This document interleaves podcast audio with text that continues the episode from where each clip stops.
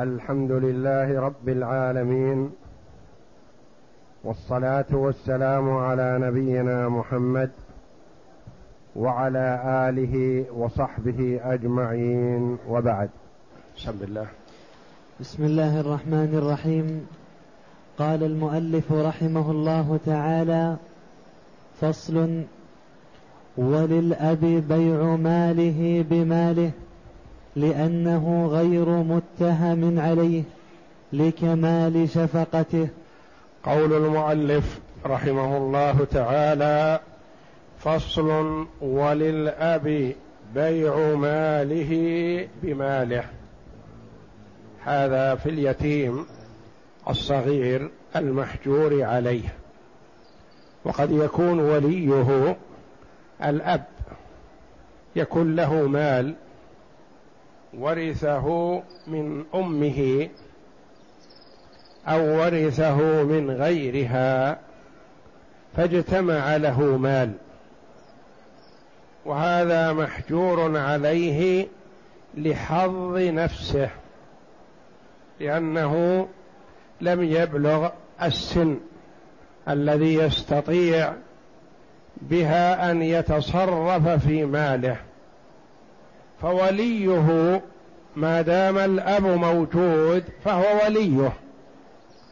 فللأب أن يبيع مال الصغير بماله هو بمال الأب لأنه غير متهم في حق الصغير لأن الأب بما جبل عليه من الشفقة والحرص على مال ابنه له أن يبيع ماله بماله هو. يعني يكون لليت... للصغير مثلا ليس بيتيم لأن أباه موجود.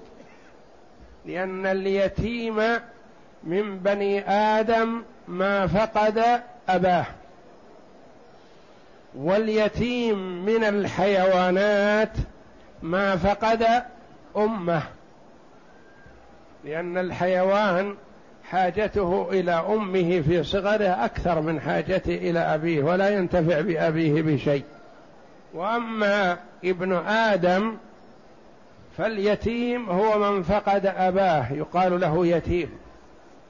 وأما من فقد أمه وأبوه موجود فلا يقال له يتيم. فمثلا يكون للصغير هذا دار ورثها من أي جهة أو منحها فللأب أن يشتريها هو بماله. فيقول هذه الدار تساوي ألف ريال آخذها بألف وولدي هذا حاجته إلى الألف أكثر من حاجته إلى الدار. هذا معنى قول المؤلف رحمه الله وللأب بيع ماله مال اليتيم بماله هو لأنه غير متهم عليه. لما؟ قال لكمال شفقته. فالأب يشفق على ولده ولا تسمح نفسه بضياع مال ولده حتى وإن كان له. يوفر مال ولده على حساب نفسه هو من حرصه وشفقته. نعم. وليس ذلك للوصي ولا للحاكم لأنهما متهمان في طلب الحفظ لأنفسهما. فلم يجز ذلك لهما. وليس ذلك للوصي ولا للحاكم. الأولياء على الصغير مثلا الأب ثم وصيه ثم الحاكم ثم من يعينه الحاكم. الأب له أن يبيع مال ولده بماله هو كما عرفنا. الوصي إذا كان أخ أو عم أو خال فلا يسوغ له أن يبيع مال اليتيم لنفسه. ما يقول الأخ لأخي هذه الأرض لا يستفيد منها أنا أشتريها منه بألف من أجل أن أقيم عليها مشروع أنا أتمكن وأخي الصغير ما يتمكن ما عنده مال. فأنا أشتريها منه بألف وأعمرها لصالحي. نقول لا. أنت تبيع مال أخيك الصغير لكن على غير نفسك. لا ما تبيع على نفسك. الحاكم الولي على الصغير مثلا أراد أن يشتري شيئا من مال الصغير من عقار الصغير مثلا. لنفسه. نقول لا أنت ترعى الصغير وتحفظ ماله وتنميه وتتابعه وتأذن في بيعه لكن ما تبيعه على نفسك. لا لأنك متهم. إذا كان يساوي ألف قد تقول لنفسك أخذه بسبعمائة. فلا. كذلك من عينه الحاكم مثل هؤلاء. الأب ما عين بعده وصي. من يتولى أمر الصغير؟ الحاكم. الحاكم قد لا يتمكن من النظر في أموال الأيتام كلهم وإنما يكون عنده مجموعة من الثقات يعين هذا على هذا اليتيم ويعين هذا على هذا اليتيم أو يعين على اليتيم أخاه أو عمه أو أو يعين خاله. أحد أقاربه من الذي يعينه؟ الحاكم. ما دام الوالد ما عين. فكذلك من يعينه الحاكم لا يبيع مال اليتيم على نفسه. ونعرف أن ولاية الأب مقدمة على كل أحد. الأب اولا هو الولي.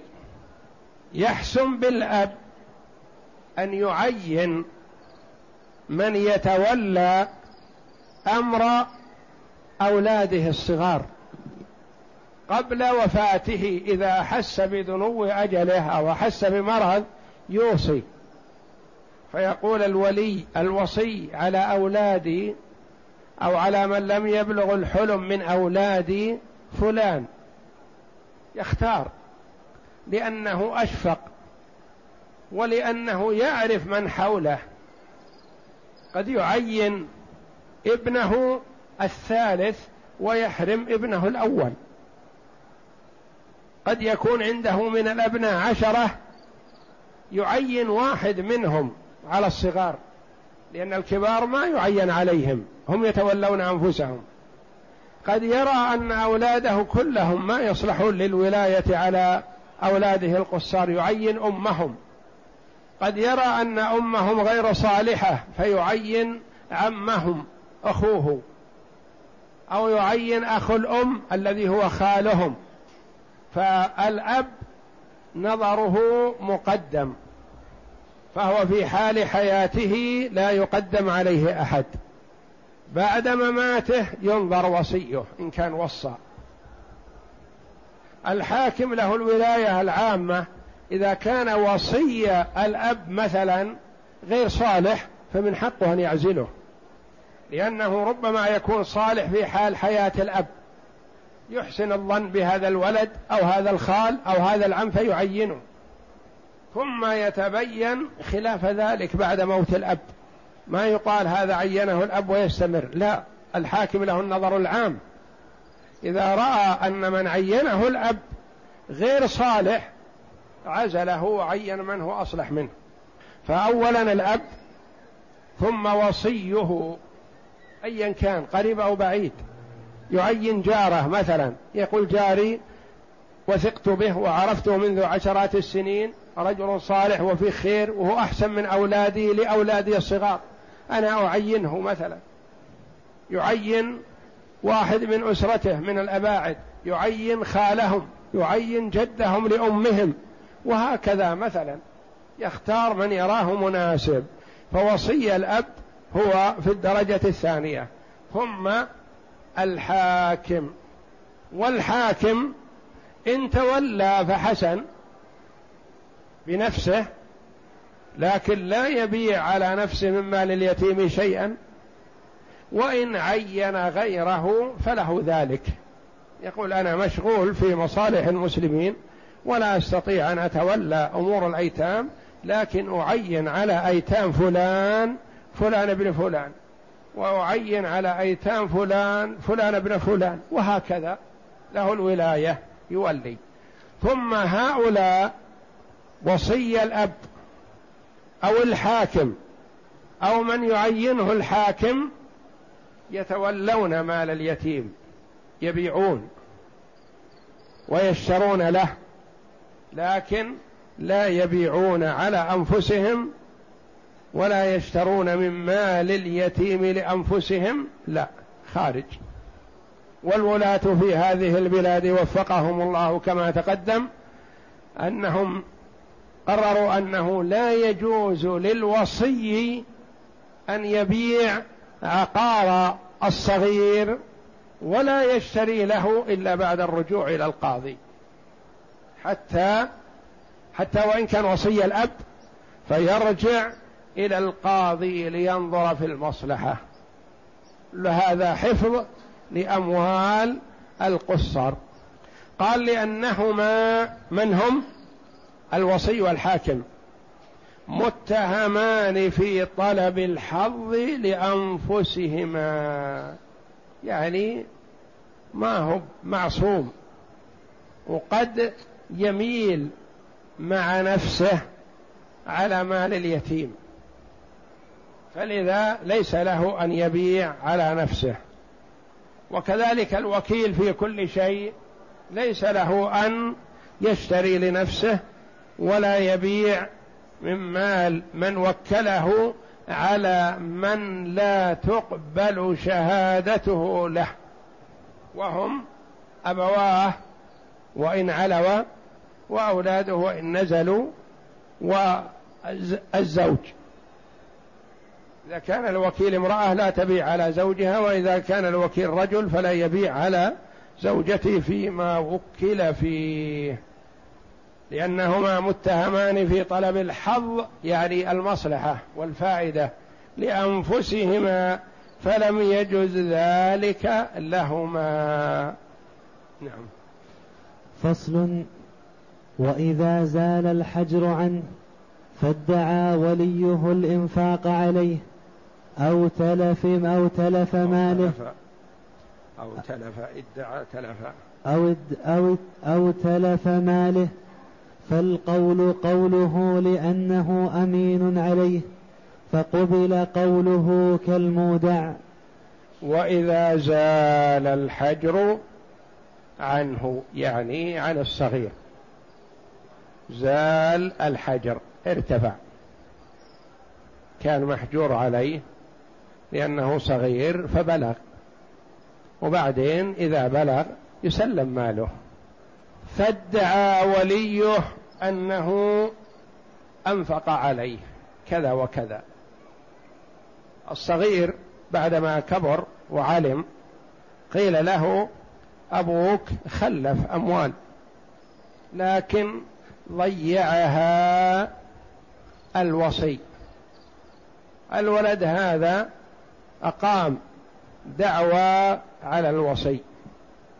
الوصي والولي قال أنفقت عليك خلال السنة مثلا عشرة آلاف وكان لك مال مثلا وضعته مع مالي فسرق مالك ومالي مع حرصي عليه واهتمامي به لكن سرق. هل يقال لهذا الوصي أحضر بينة بما أنفقت؟ لا هذا في صعوبة. واصلا ولي عليه لأنه أمين. ووليناه عليه لمصلحة اليتيم. ما هم مصلحة الكبير؟ ما هم مصلحة الولي؟ الولي ما له مصلحة. وإنما أشقيناه وأتعبناه في مال اليتيم. فنقول تعال أعطنا بينا وشهود أنك انفقت عليه خمسة آلاف عشرة آلاف أقل أكثر. لا. لو علم الأوصية أنه سيقال لهم أعطونا كشف خلال ما أنفقتم على هذا الصبي مثلا من توليت عليه حتى بلغ خمس عشرة سنة ما حتى ولى مال يتيم. يقول هذه مشقة. فإذا ادعى قال أنا أنفقت عليك عشرة آلاف. وقال الولد بعدما كبر قال لا ما أستغرق أنا عشرة آلاف. ما أنفقت علي إلا ستة آلاف. نقول للوصي أحضر بينة أنك أنفقت عشرة؟ لا نقبل قوله. ولهذا قال وإذا زال الحجر عنه فادعى وليه. الإنفاق عليه. يقول أنفقت عليك كذا وكذا. أو تلف ماله فالقول قوله. لما؟ قال لأنه أمين. لأن من قبض العين لصالح غيره نسميه أمين. ومن قبض العين لغير صالح صاحبه لغير صالح الآخرين وإنما لصالحه هو فنقول هو ضامن. هو ضامن. كما تقدم قلنا الفرق بين الأمانة والقرض. الأمانة إذا تلفت فوات الحرص ما تضمن إلا إذا فرط. القرض يضمن على أي حال. لأن القرض قبضه المرء لصالحه فيضمنه. وأما الأمانة فهو قبضها لصالح صاحبه فهو لا يضمن ما تلف بدون تفريط. ولهذا قال هنا فالقول قوله لأنه أمين عليه مؤتمن على الصبي وماله. فقبل قوله كالمودع. مثل المودع للأمانة يقبل قوله. وإن ادعى أنه لا حظ له في بيع عقاره لم يقبل إلا ببينة. وإن ادعى من هو؟ الصبي. أنه باع عقاره بيعا لا حظ له فيه. مثلا الصبي ورث دارا من أبيه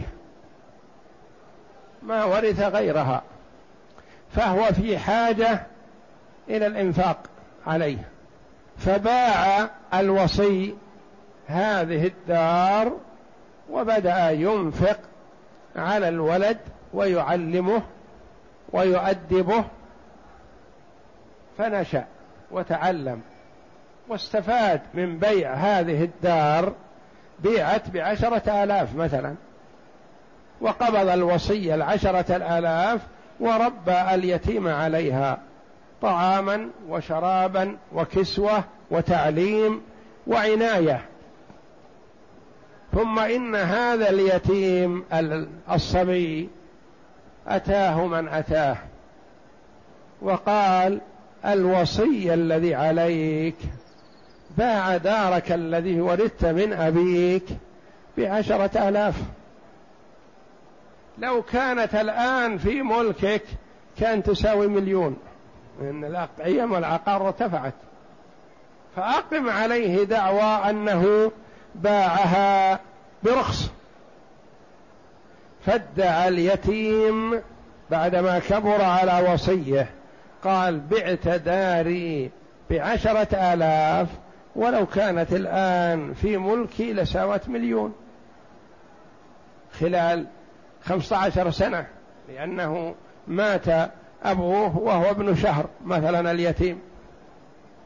فكبر وبلغ بعد خمسة عشر سنة التفت إلى وصيه هذا سواء كان أخا أو عما أو خال وأقام عليه دعوى قال أنت بعت داري بعشرة آلاف ولو كانت الآن في ملكي لساوت مليون.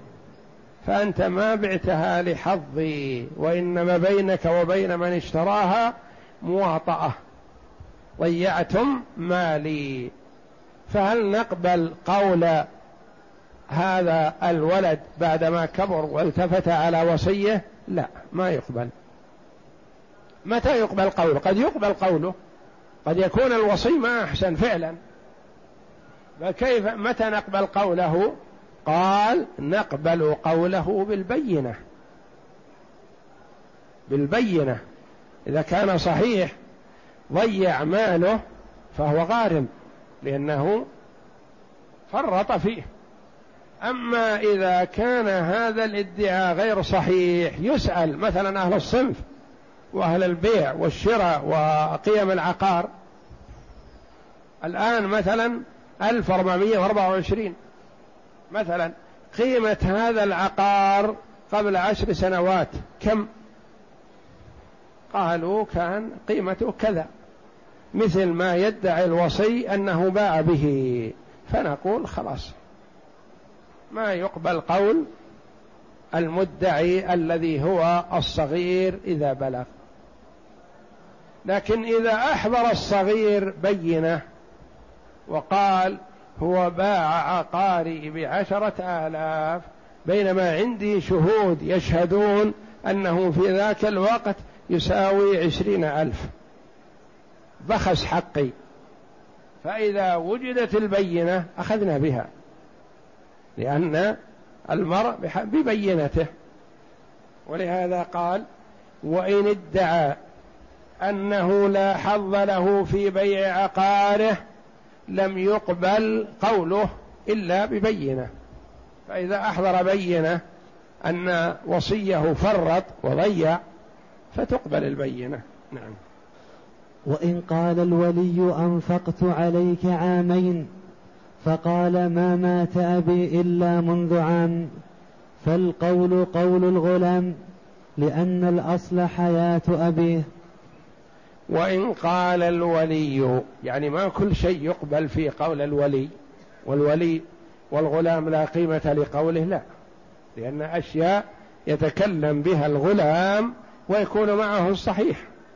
يأتي الغلام لوليه ويقول كم خلف ألبي؟ قال خلف أبوك مثلا عشرين ألف. طيب قال أين هي؟ قال أنفقتها عليك. قال كم سنة أنفقت علي؟ قال أنفقت عليك سنتين وأنا أنفق عليك.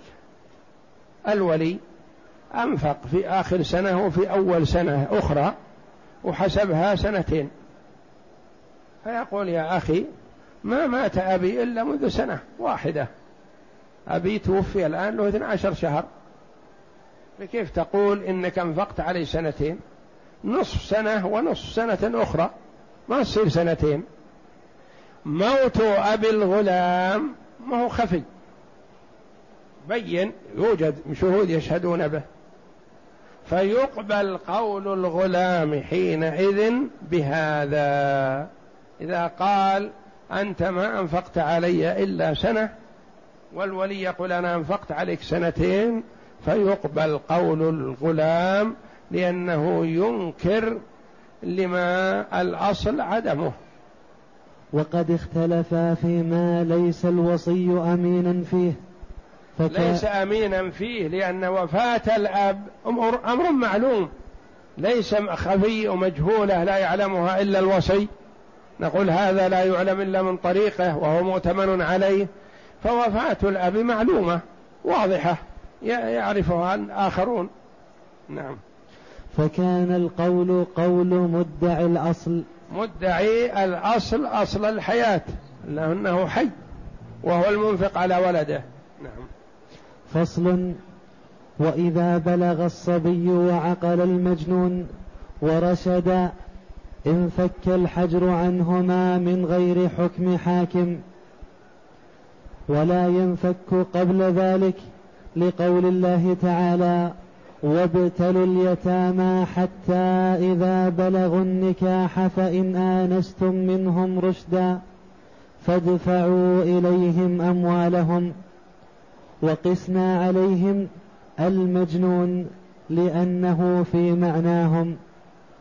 يقول الصبي متى ينفك الحجر عنه؟ الصبي عرف أنه مات أبوه وعمره عشر سنوات. هل يسلم ماله وعمره عشر سنوات؟ لا. أثبت الحاكم أن هذا عمره صغير وأنه محجور عليه لصالحه. شهادة الميلاد معلومة. يعلم متى ولد هذا الغلام. إذا بلغ خمس عشرة سنة هل يحتاج إلى أن يرفع عنه الحجر ما دام أنه بلغ رشيدا. لأنه قد يبلغ وهو سفيه فلا ينفك الحجر عنه لكن بلغ وهو رشيد فيرتفع الحجر عنه. يرتفع الحجر عنه لأنه رشد ويستحق أن يعطى ماله. بعض العلماء رحمهم الله يقولون لا هذا يحتاج إلى حاكم يحكم برشده لأن ما ندري هل رشد أو, غير أو لم يرشد. فيحتاج إلى حاكم فيحكم بفك الحجر عنه وهو المعمول به لدينا في المحاكم على أنه ما يسلم ماله إلا بعد أن يرفع الحاكم عنه الحجر يثبت رشده. لأنه يصدر الصك بصغر الوارث مثلا فلا ينظر إلى شهادة الميلاد أنه بلغ خمس عشرة سنة.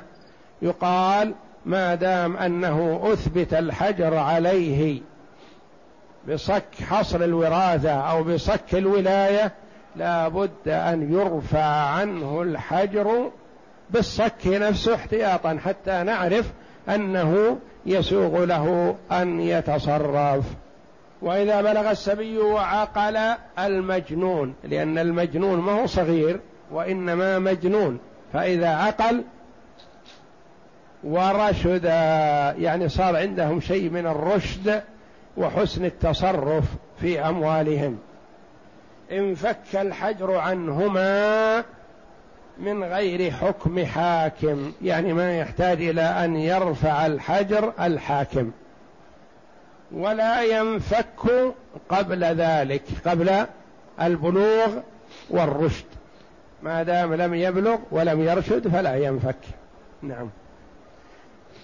قبل ذلك قوله تعالى وابتلوا اليتامى حتى إذا بلغوا النكاح فإن آنستم منهم رشدا فادفعوا إليهم أموالهم.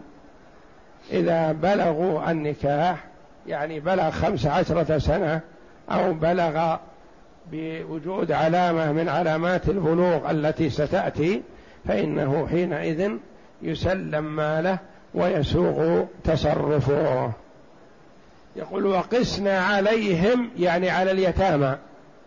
المجنون لأنه في معناه لأنه حجر عليه لصالح نفسه ولأنه لا يحسن التصرف فإذا أحسن التصرف وعقل ساغ له أن يتصرف في ماله. نعم. والبلوغ للغلام بأحد ثلاثة أشياء. أحدها إنزال المني لقول الله تعالى وإذا بلغ الأطفال منكم الحلم فليستأذنوا. وقول النبي صلى الله عليه وسلم رفع القلم عن الصبي حتى يحتلم رواه أبو داود. هذه العلامة الأولى. العلامة الأولى الاحتلام. إنزال المني بالاحتلام. قد يبلغ فإذا بلغ واحتلم في هذه السن فيعتبر بالغ. ينفك الحجر عنه ولا ينتظر به خمس عشرة سنة. هذه علامة من علامات البلوغ وهي الاحتلام إنزال المني بالاحتلام. لقوله جل وعلا وإذا بلغ الأطفال منكم الحلم فليستأذن. يعني صار رجل هو طفل فبلغ الحلم يعني احتلم فأصبح رجل الآن. يستأذن كما يستأذن غيره. وقول النبي صلى الله عليه وسلم رفع القلم عن الصبي حتى يحتلم. يعني قبل الاحتلام غير مكلف.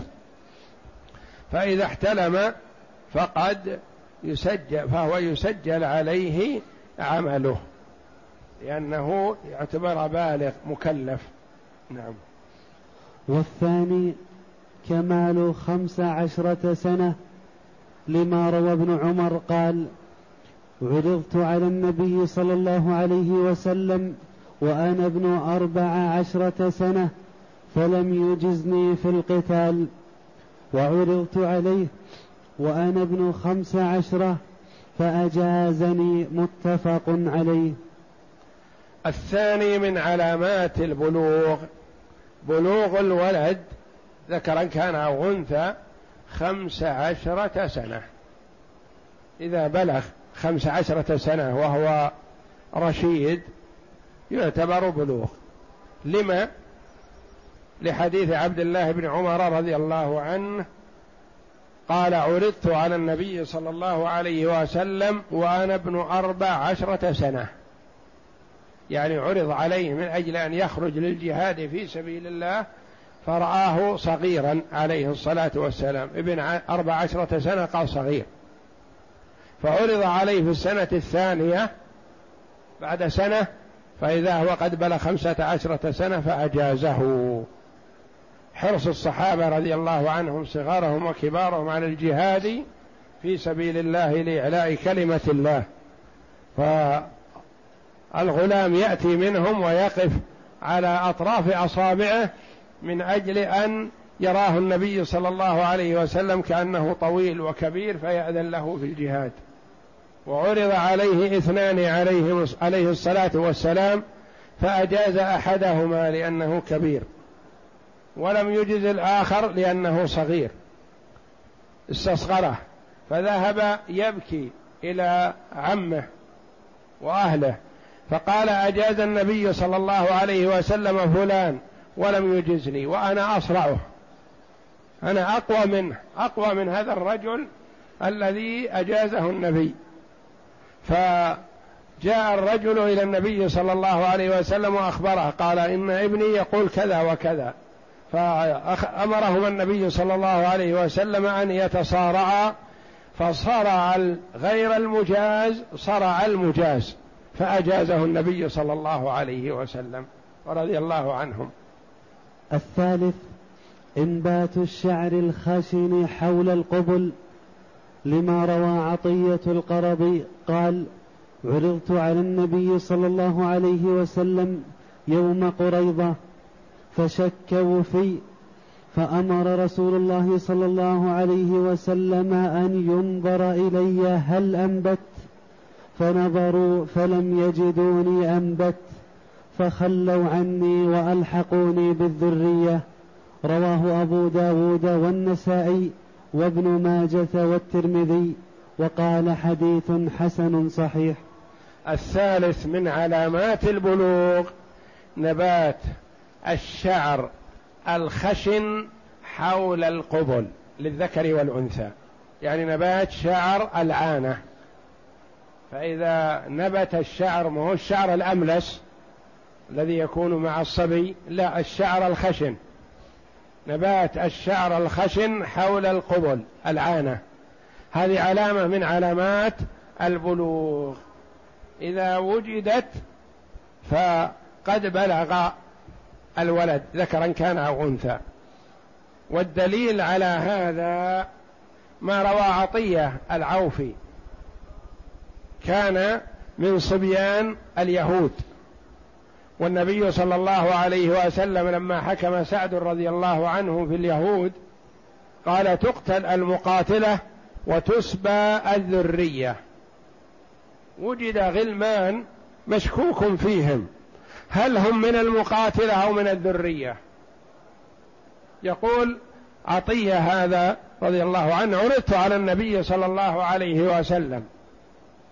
فأمر صلى الله عليه وسلم أن يكشف عن مآزرنا لأنهم ما يصدقون في بلوغ السن.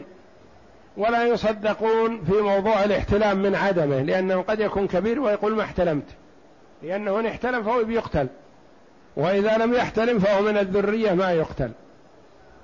فكيف العلامة؟ أمر صلى الله عليه وسلم قال أن يكشف عن المئزر الإزار وتنظر العورة. فإن كان قد نبت حولها الشعر الخشن فهو من المقاتلة فيقتل. من الذين قاتلوا المسلمين فيقتل. أهو لم ينبت فهو صبي ويترك يخلى سبيله. فكان من حظ هذا عطية أنه ما أنبت. لما كشف عليه وجدوه ما أنبت. ولو كان أنبت لقتل. لكنه لم ينبت معناه لم يبلغ.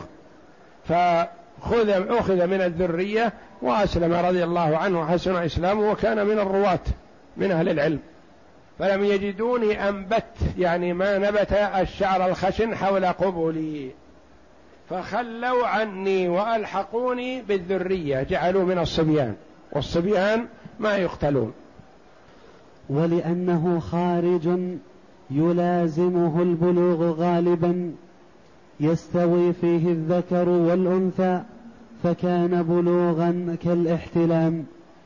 ولأنه خارج يعني هذا الشعر يخرج عند البلوغ. هذا هو الغالب. إن الشعر الخشن عند حول القبل يخرج ينبت يكون مع البلوغ. لأنه خارج يلازمه البلوغ غالبا. هذا هو الغالب. يستوي فيه الذكر والأنثى فكان بلوغا كالاحتلام مثل الاحتلام. الاحتلام يستوي فيه الذكر والأنثى. إذا احتلمت البنت وهي بنت تسع سنوات أو عشر سنوات معناه أنها بلغت. ويأتي علامات أخرى للبنت تزيد عن علامات الابن الذكر. فعلامات البلوغ بالنسبة للذكر ثلاث وهي الاحتلام وبلوغ خمس عشرة سنة ونبات الشعر الخشن حول القبول. أي واحد وجد من هذه الثلاثة من بعد عشر سنوات فإنها تكون علامة من علامات البلوغ وتزيد الجارية فيما سيأتي. والله أعلم وصلى الله وسلم وبارك على عبد ورسول نبينا محمد وعلى آله وصحبه أجمعين.